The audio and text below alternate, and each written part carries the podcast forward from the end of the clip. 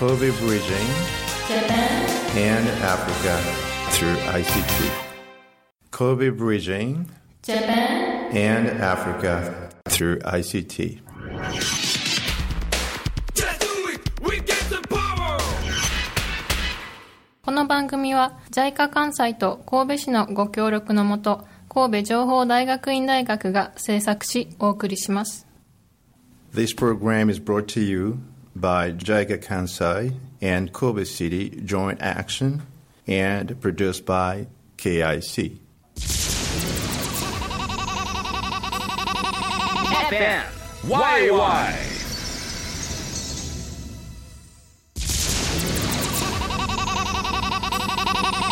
FM YY!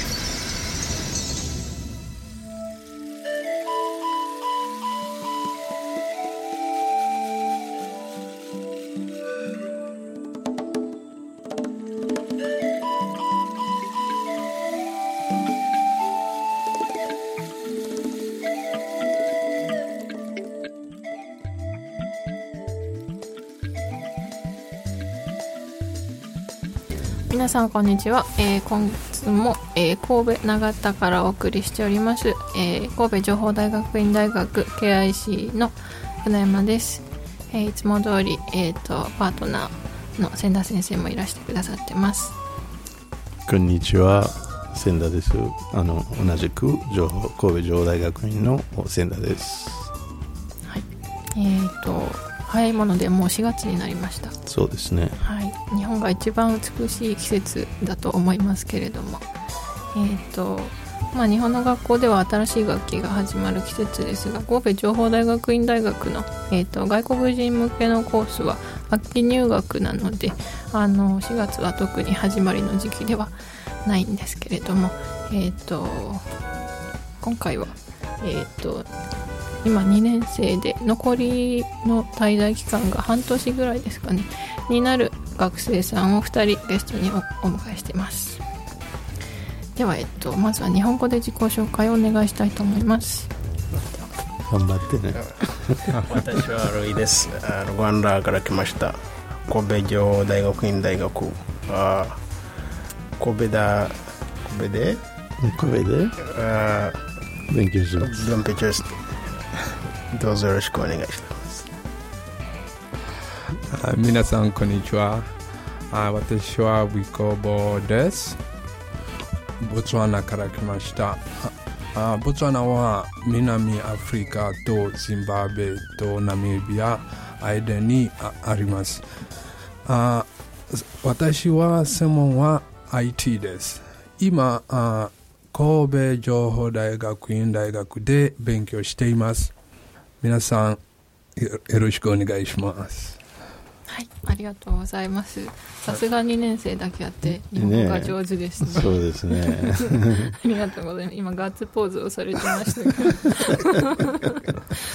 まあ日本語は難しいですね。はい、ちょ日本語はちょっと難しい。いろいろたくさんのロマン字とカタカナとカタカナ漢字全部は難しい。でも私英語大丈夫。ありがとうございます。じゃあ、えっと、まずいつも通り、それぞれの国のお話を聞いてみたいと思います。じゃあ、ボイコボさん、ボツワナの話を聞かせてください。In English. English of course about Botswana? okay. So, uh, uh, like uh, I have just tried to say in Japanese, um, from Botswana, Botswana it's a it's one of the smallest countries in Africa in terms of population, because if you look at the number of people that are in Kobe, are even more than the number of people that are in my country, because our population is like two million. But we are a, a big country, as big as the size of France. Uh, currently, we are into our 50, 52. We have 52 years of uh, independence from the British uh, Empire, and it's a democratically elected government. So, mainly, that is uh, that is how you'll know about Botswana. And uh, Botswana is also called the blue, black, and white. So, we are now going into sports uh, and we are growing, especially in terms of athletics. So I, I urge you, Japanese, to watch out for the blue, black, and white flag in the Olympics for uh, Tokyo 2020, especially the 400 meter races. Wow. Yeah. 楽しみにしてます。はい、ありがとうございました。 えっ、と、ボツワナという国、この番組でご紹介できるのは初めてなんですけれども、えっ、と、アフリカの南の方にあります。南アフリカ、ジンバブエあたりと接していて、で、人口がとても少なくて、アフリカでも一番小さい部類だと言われてます。えっ、と、約200万人で神戸よりも少ないんじゃないかということですね。で、えっ、と、スポーツが結構強い国ということで、あの、東京オリンピック2020年に開催されますけれども、その時は、あの、特に400メートルレース、注目してほしいと。青と黒と白の国旗ということなので、皆様ちょっと気にしておいてください。はい、じゃあ続きまして、ルイさんにルワンダのご紹介をお願いします。はい。あ皆さん、こんにちは。Uh, you know, Rwanda is uh, the one of the, the small countries in Africa, and we are in the Central Africa, and uh, we are one of the Eastern Central Africa. When it comes to geography, and uh, we are an East African community with uh, Tanzania, Kenya, Uganda, Burundi. And uh, when it comes to this population, uh, it's not a big population, it's around 20 million. And uh, uh, the if you compare the population in Tokyo uh, is greater than our population actually, but in size we are uh, than Tokyo. And we are a Republican country, and uh, we have kind of coming and developing the economy, uh, politics, and uh, sport. Maybe not enough like uh, from the Botswana, but we are good in the region. And by now we are developing different field in agriculture, agribusiness, and uh, uh, in the media, technology, health sectors. Yeah, something like that. That's what I can say in uh, short. What? ありがとうございます。えっ、と、ルワンダの紹介なんですけれども、えっ、と、この番組で触れたことがなかったかなと思うんですけど、あの、東アフリカの国々が結構地域統合が進んでいて、で、まあ、ルワンダ、タンザニア、ケニア、ウガンダ、ブルンジというあの、あの辺の一帯の国が、まあ、東アフリカのなんか地域統合がかなり進んでいるあの地域で、まあ、コミュニティとしてのあの機能が結構出てきてます。まあ、その中の一国ですという話ですね。でまあ、人口の話ですと、まあ、東京より少ないんじゃないぐらいのあのサイズっておっしゃってましたけれども、はい、えっと、面積も小さいので、ルワンダに関しては、あのそんなに人がまばらという印象は全然ないですけどね。はい。で、えっと、スポーツはちょっと、あの、ボツワナにはかかないそうにないみたいなことをおっしゃってましたけど、まあ、農業ですとか、あの、ICT ももちろんですね、あの、保険とか、その他いろいろなセクターで今頑張っているということをアピールされてました。はい。じゃあ、続いて、えーっと、先生なんか Why why don't you talk about um, the climate? Compare that a bit to Japan uh, for both of you. Climate back in uh, Rwanda compared to what you feel in Japan. That's right. Okay. Uh, if you look at uh, like Botswana climate in comparison to Japan, uh, one of the things we realize is that uh, both countries they have uh, four seasons, even though there are different. Uh, because in Japan, the summers, as as is the case, they start around July up to September. But in Botswana, the summer starts from October up until January. So when it is very hot in, in Botswana, it's very cold in in in, in Japan. Our springs are around September, like uh, that's why we have a little bit of rains, the first rains, as is the case in Japan. But uh, we don't have the same amount of rainfall because Botswana is a desert country. It's a semi-desert country. The bulk of it is a semi-desert. So when it gets very hot, you find that it's very hot, up to 40 degrees. But Japan is hot and humid. Botswana is hot and dry. So those are the differences that you get. So you might not survive in Japan, but you can survive the 40 degrees in Botswana because the Japan heat is very, very, very humid. Humid. Yes. So as in terms of the population density, mainly uh, Botswana is a small country. It have, uh, the bulk of the country is just open field, fields, forest, national parks. We have a lot of animals, both wild and uh, domesticated. So actually, they say we have the largest uh, population of uh, elephant in the world. Oh, Yeah, because we we don't. Uh, the government is very strict about you don't kill our wild animal. We have a shoot to kill when it comes to wild animals. Yes, we Alright. protect them like that. We love our animals. what is the support of e- key economical fact? Uh, Botswana is a, it's more of a mineral based economy.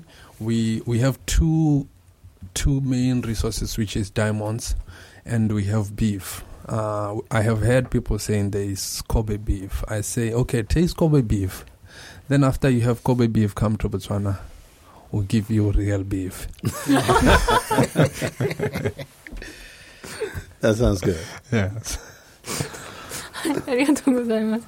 えっと、ボツワナのお話を引き続いてしてもらいましたけれども、えっと、日本と同じように四季があります。ただ、あの、南半球にあるので、日本と逆の、 えっと、逆の季節になるので、まあ、あの、夏が、あの、日本の冬にあたる時期にありますね。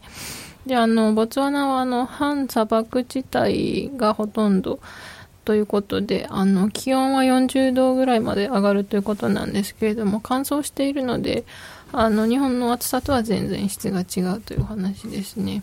で、あと動物がとても多いと。あの、野生動物を、あの、とても熱心に保護しているということで、あの、世界一象が多い国だそうですね。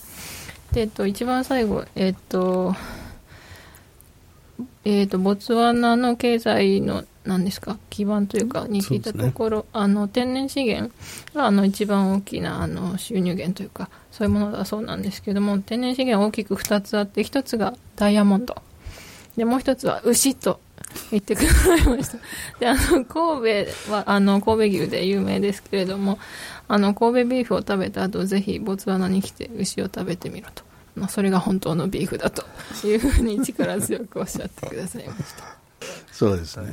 まあ、いつも言ってるように、アフリカのことは箸運んで行ってみるしかない。その通りですね。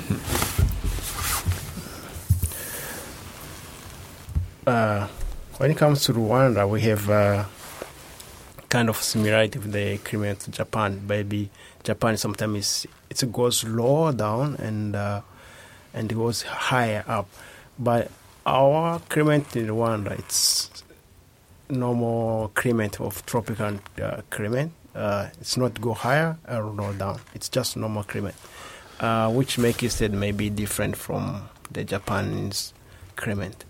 Uh, when it comes to density, uh, as I told you, we are around only 12 million, and uh, I don't remember exactly the Japan. And Right. Oh, Japan is huge. yeah, it's huge. Uh, but what I remember, we have this almost the same popularity with the, the Tokyo.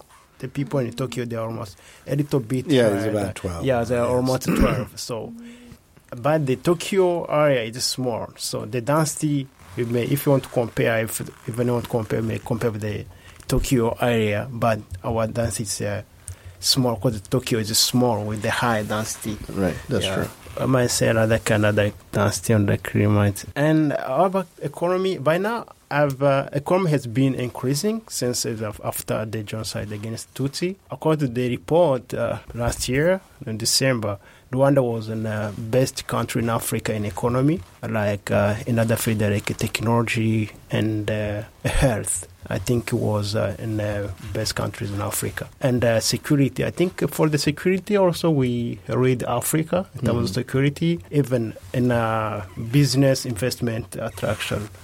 And now we are I think we are reading Africa. That's what maybe I can say about this. ありがとうございます。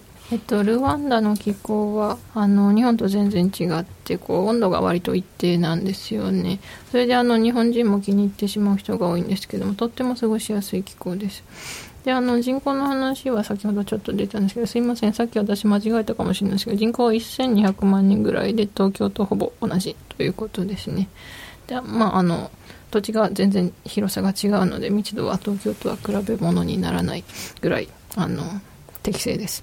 はい、で経済の話なんですけれどもあの経済成長がすごくあの著しい国で特に94年以降はもう目覚ましい発展を遂げていてで、まあ、アフリカで一番という評価もされてます。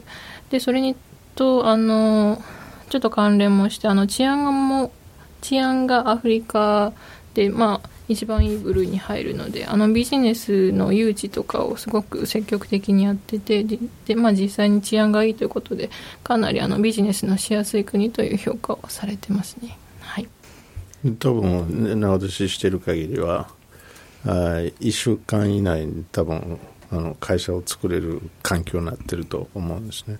How long does it take? I, I think I read somewhere that you can basically go through all formalities to set up a company in a week time. Uh, according to the, the world is now currently, uh, if you want, for instance, to register your company, you don't need to go in Rwanda. You can register a company online. It just take 24 hours.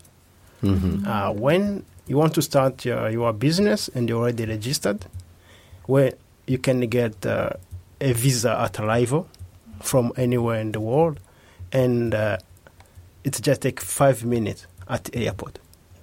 And uh, when you already arrive in the country, just leave the airport, you're just there, and uh, you can get like a resident permit in three days. So in total, that means if you want to start a business in my country, Rwanda, it's just take uh, four days to start your business. So you which register online, 24 hours, Mhm. you get a visa at arrival, and you get a resident permit in at most three days. That's done. So, which makes it roughly maximum in a week time. So you you're Yeah. set. You Right. set So that's to what I read in um, somewhere in um, business environment. はい、今お話あの千田先生からのお話であの聞いた話はあのビジネスのしやすさという点であのルワンダではその会社を新たにこう作って登録する作業はあのオンラインでできて24時間で登録ができるとでそれであの今年になってからこれは変わったんですけどもあの空港でビザがあの発給されるようになったのでもう行けばその場でビザが発給されてあの入国できるということになります。でさらにあのそこで仕事をするにあたって在留許可がいるんですけれどもそれもあの最大3日3日以内に取れるということなので全部合わせてもまあ1週間以内にはビジネスが始められるという素晴らしい環境ですね。はい。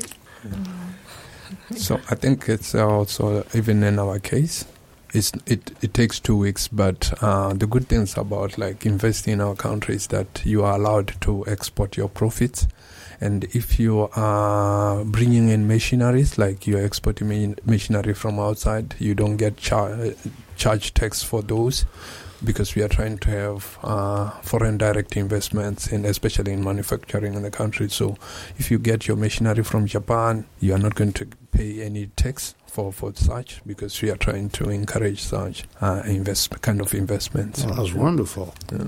今度ボツワナのはお話なんですけれどもこちらのもあのビジネスの誘致にかなり力を入れていて、まあ、その会社の登録とか実際始めるのには2週間ぐらいかかるということなんですけどもあのそのボツワナで会社を創業して得た利益を、えー、と国外にそうそう持ち出せますよね。持ち出せるということとあとそのビジネスのために海外からこう持ってきた機械とかを免税であの扱ってもらえるのであのなんだ輸入税がかからないというそう。いう優遇措置があるそうです。でも今あの、えいい話が出てるのは、えー、とアフリカは大体の国に行くのにビザはいるんですけどもいくつかの国はそれはもうどんどんなしでやっていってますけどまだ少ない。少ない方なんだけども au の話でいきますとあのアフリカユニオンの話でいくと、えアフリカのあのユニオンのパスポートはもう多分3年以内にはできるっていう話です、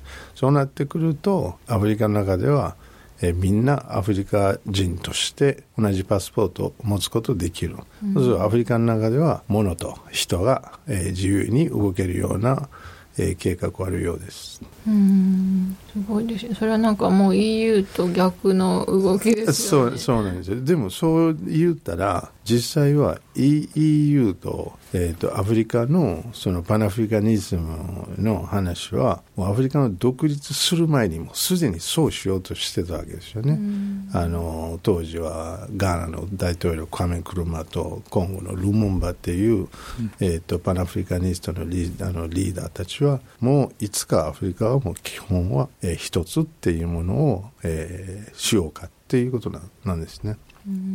もうあの実現する時期は近づいてるんじゃないのかなと思われます。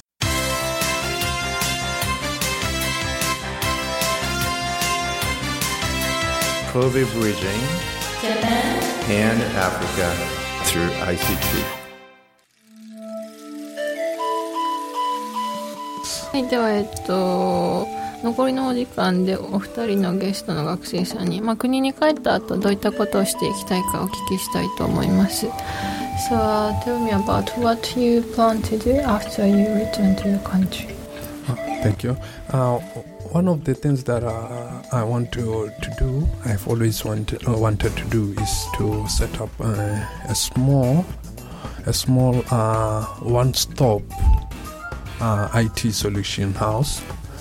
The, uh, so the goal being that to put together a structure where young programmers, young computer enthusiasts can come together and be able to to do their, their softwares. Those who are interested in software to do software. Those who are interested in hardware to do hardware hardware products. By uh, bringing together resources and be able to share most resources. For example, for instance, someone who might want to do something to do with uh, 3D printing, but he doesn't have a 3D printer. We put a 3D printer in one location, and you rent a small chair. You use uh, that, that those resources and produce your, your products and be able to sell to sell your ideas out.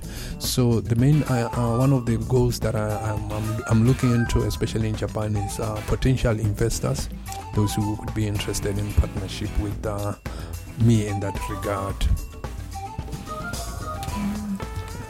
ありがとうございます。えっ、と、ボイコボさんのお話なんですけれども、えっ、と、まあ、国に帰ったら、その、 まあ、ワンストップの、えっ、と、IT ソリューションハウスというふうに言われたんですけど、要はその、まあ、そこに行けば、その、いろんな IT のソリューションを作ってるみたいな場所を作りたいと。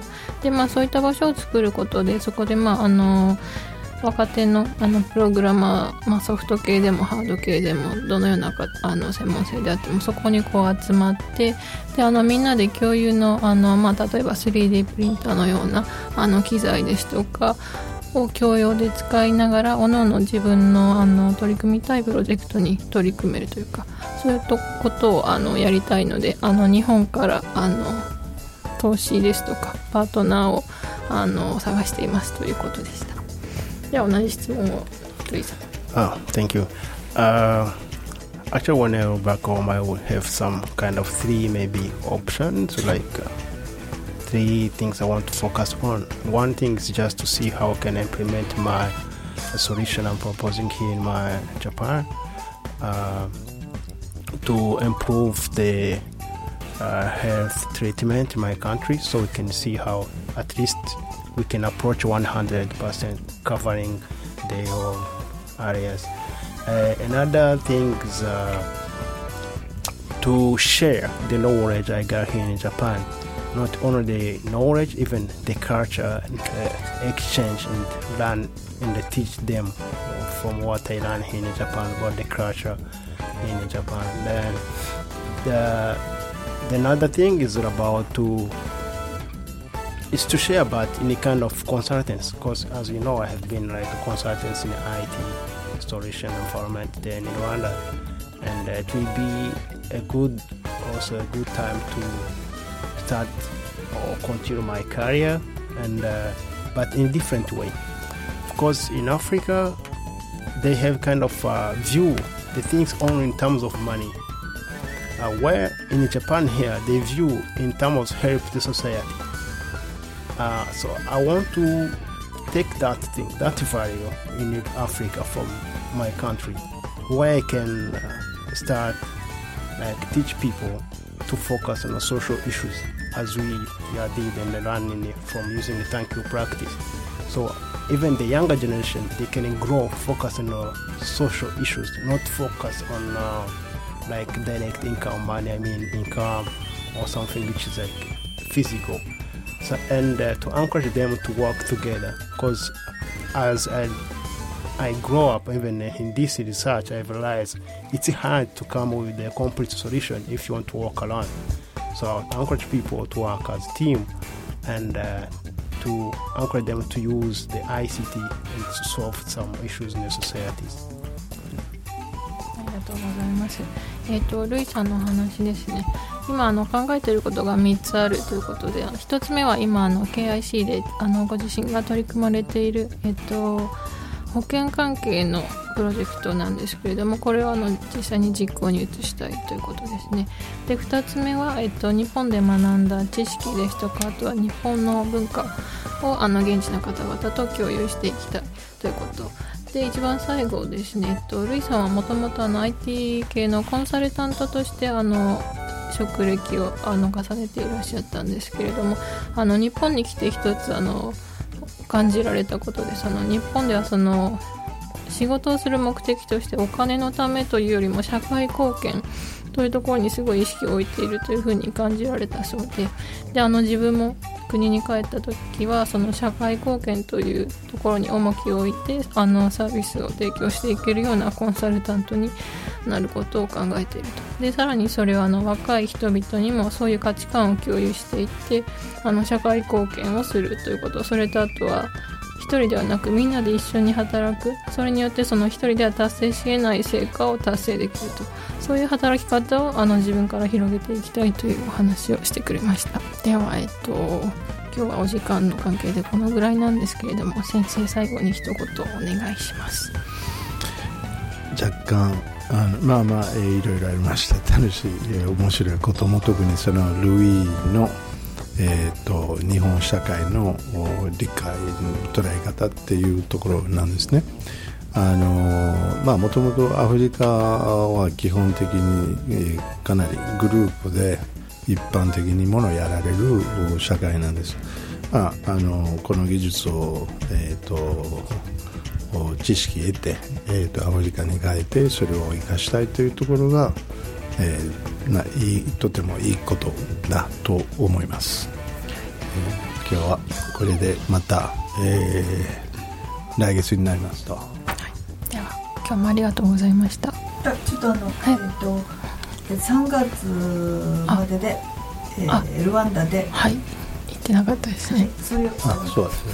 はい、はいえっと、最後になってしまいましたが、えっと、KIC がルワンダで行っている人材育成のプロジェクトが、えっと、3月の末で、えっと、第1期目の研修が終了しました。